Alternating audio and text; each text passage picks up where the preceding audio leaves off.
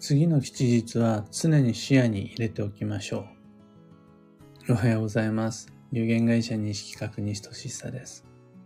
発行20年、累計8万部の運をデザインする手帳、有機暦を群馬県富岡市にて制作しています。有機暦の発売は毎年9月9日、徴用の節句。その前に、ぐっとお得な先行予約限定セットの販売は、単語の節句5月5日受付開始です。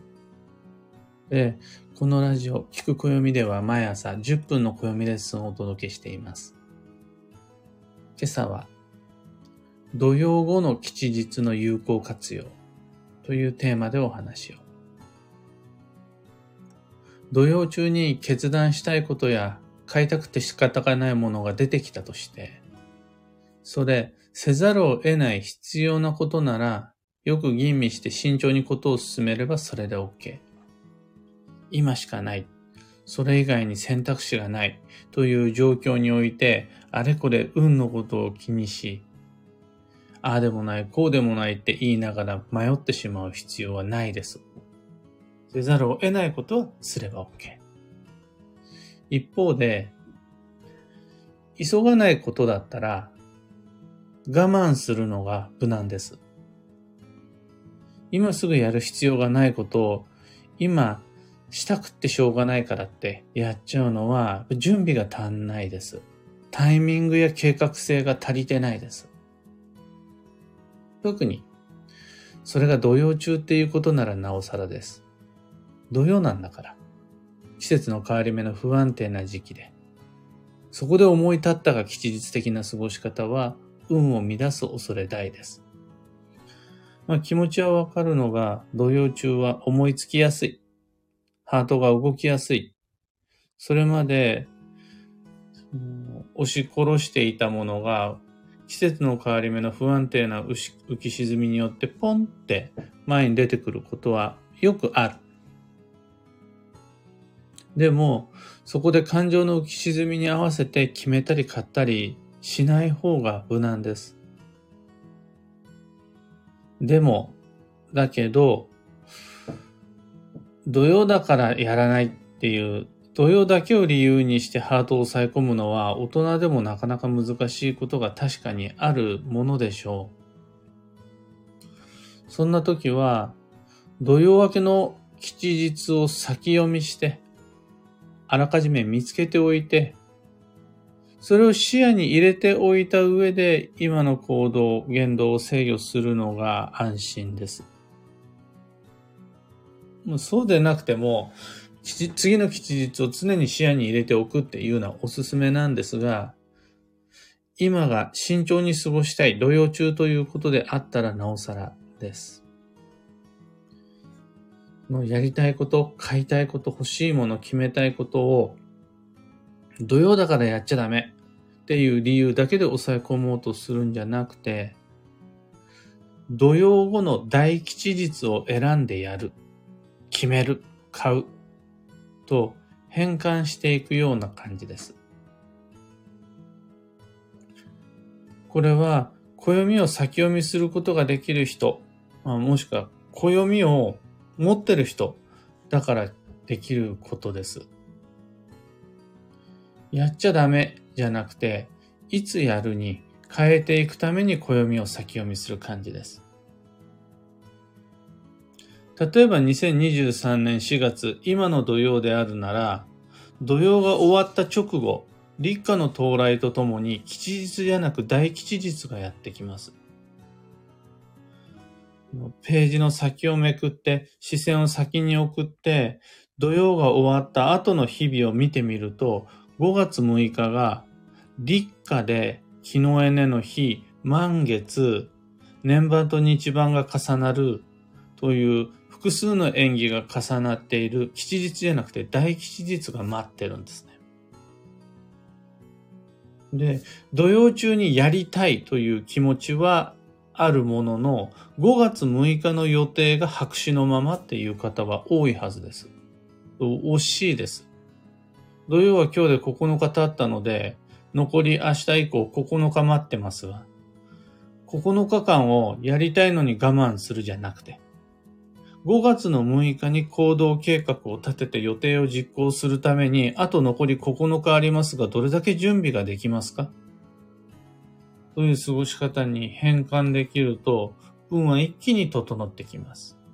なんて言うんでしょう。場当たり的な思いつきの行動から、運をデザインした行動に変わっていく感じです。そのためには、常に次の吉日を視野に入れておく。これが土曜中であるならば特に土曜後の吉日を有効活用する。という暦の使い方がすごい役に立ちます。で例えばマンスリーカレンダーでスケジュールを管理していると、その1ヶ月だけで自分自身の運を決めようとしちゃいがちで、そうすると次の土曜、土曜明けの吉日までは見えてこないこともあると思うんですね。でも、ページを遷移して、先のページをめくってもらえれば、そこには5月だけに限らず、6月も7月も吉日は必ず待っています。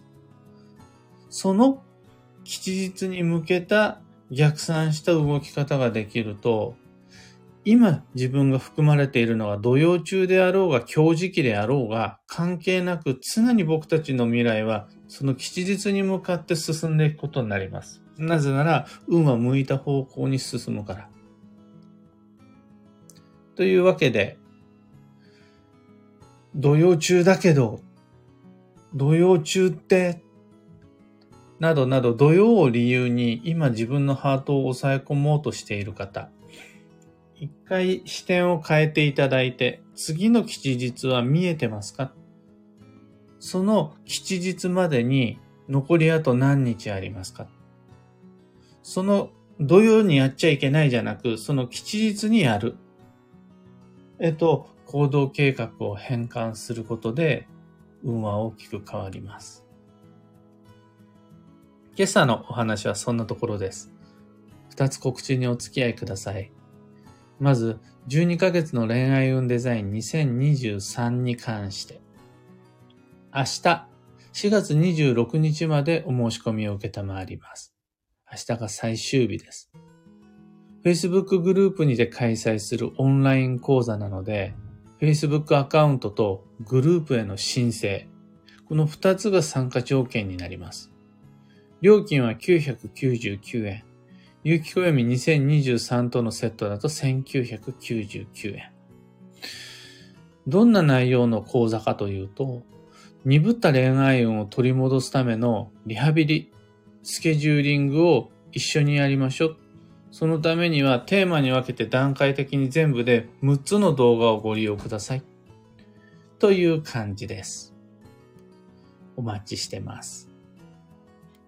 次に、我が暦部ではただいま春の体験入部のお申し込み受付中です。我が暦部とは月に2度第1第3土曜日にみんなで有機暦を開きましょう。夜な夜な運をデザインしましょうという夜の大人の部活動です。この怪しいクラブの無料体験会を2023年4月29日土曜日に開催します。ズームを用いたオンラインミーティングです。アーカイブは残さず、ライブ配信のみでの今回開催となります。普段の暦部は必ずアーカイブを残し、録画でも参加していただけるようにしています。ちなみに、そこでの、えっ、ー、と、今回の体験入部での暦を読み解くテーマが、2023年下半期の運勢と注意事項でいこうと思ってます。12ヶ月の恋愛運デザインも、暦部春の体験入部も、ついでに明日開催する東京での月一鑑定会の申し込み受付先も、いろいろは詳細説明、放送内容欄に貼り付けておきます。さて、今日という一日は2023年4月25日火曜日、土曜の牛の日です。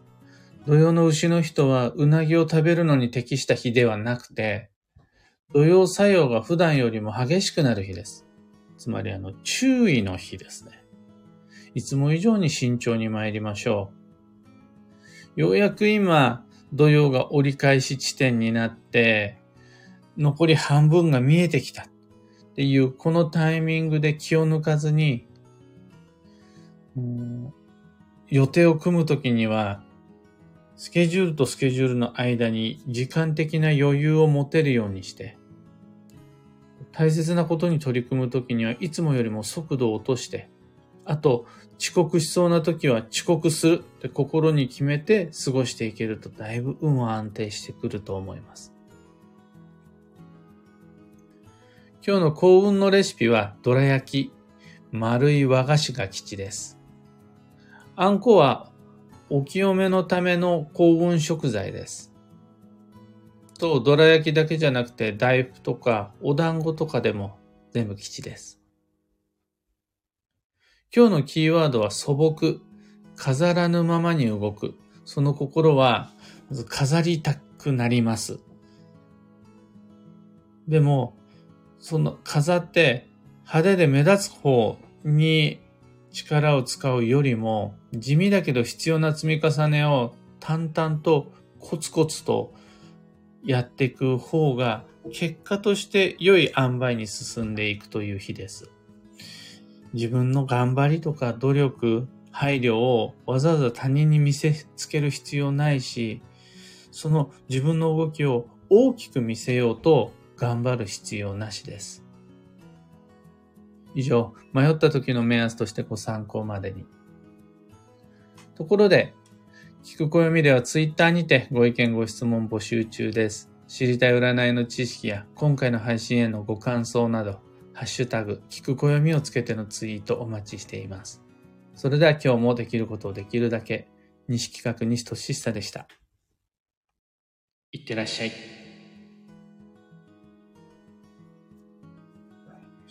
ひれみんさん、おはようございます。小川智美さん、おはようございます。ビートさん、おはようございます。ももさん、おはようございます。いつもありがとうございます。漢方花子さん、クーさん、かよさん、ロミさん、キーボードさん、エポさん、エヌシャンティさん、石川さゆりさん、ワンドさん、アルココさん、シナナオさん、みんなみんなおはようございます。えー、あとなんかあるかな？皆々様、土曜は無事にお過ごしでしょうか？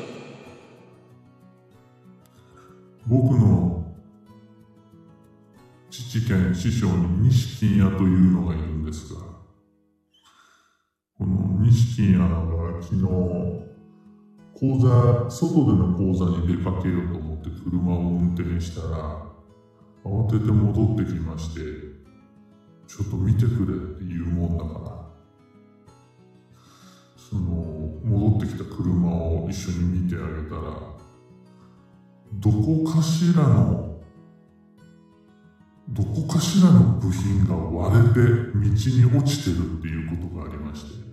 僕も車がこ詳しくないのでどこが壊れているのかはわからなかったんですがまあ確かにどこかしらが壊れてる。その壊れた時の異音がしたらしくて慌てて戻ってきたらしいんですよねというわけで、錦や昨日、直前で出張の講座を中止して、あの今日は車を修理に出すことになりました。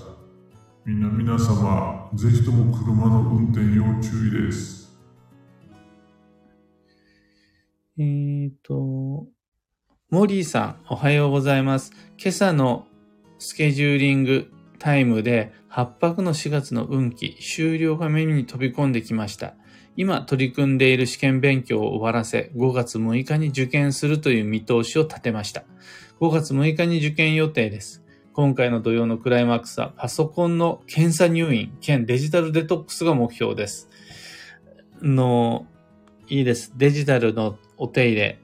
人だけじゃなくって、パソコンやスマホにも休息が必要です。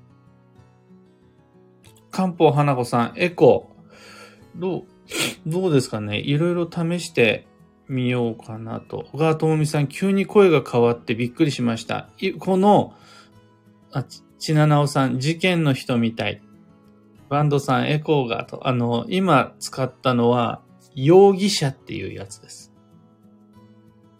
石川さゆりさん、ね、寝ぼけたみたいな声とか、外旋車みたいのとか、怪談 YouTuber の真実を語る黒子さんみたいのとかあるんですね。いろいろあるんですよね。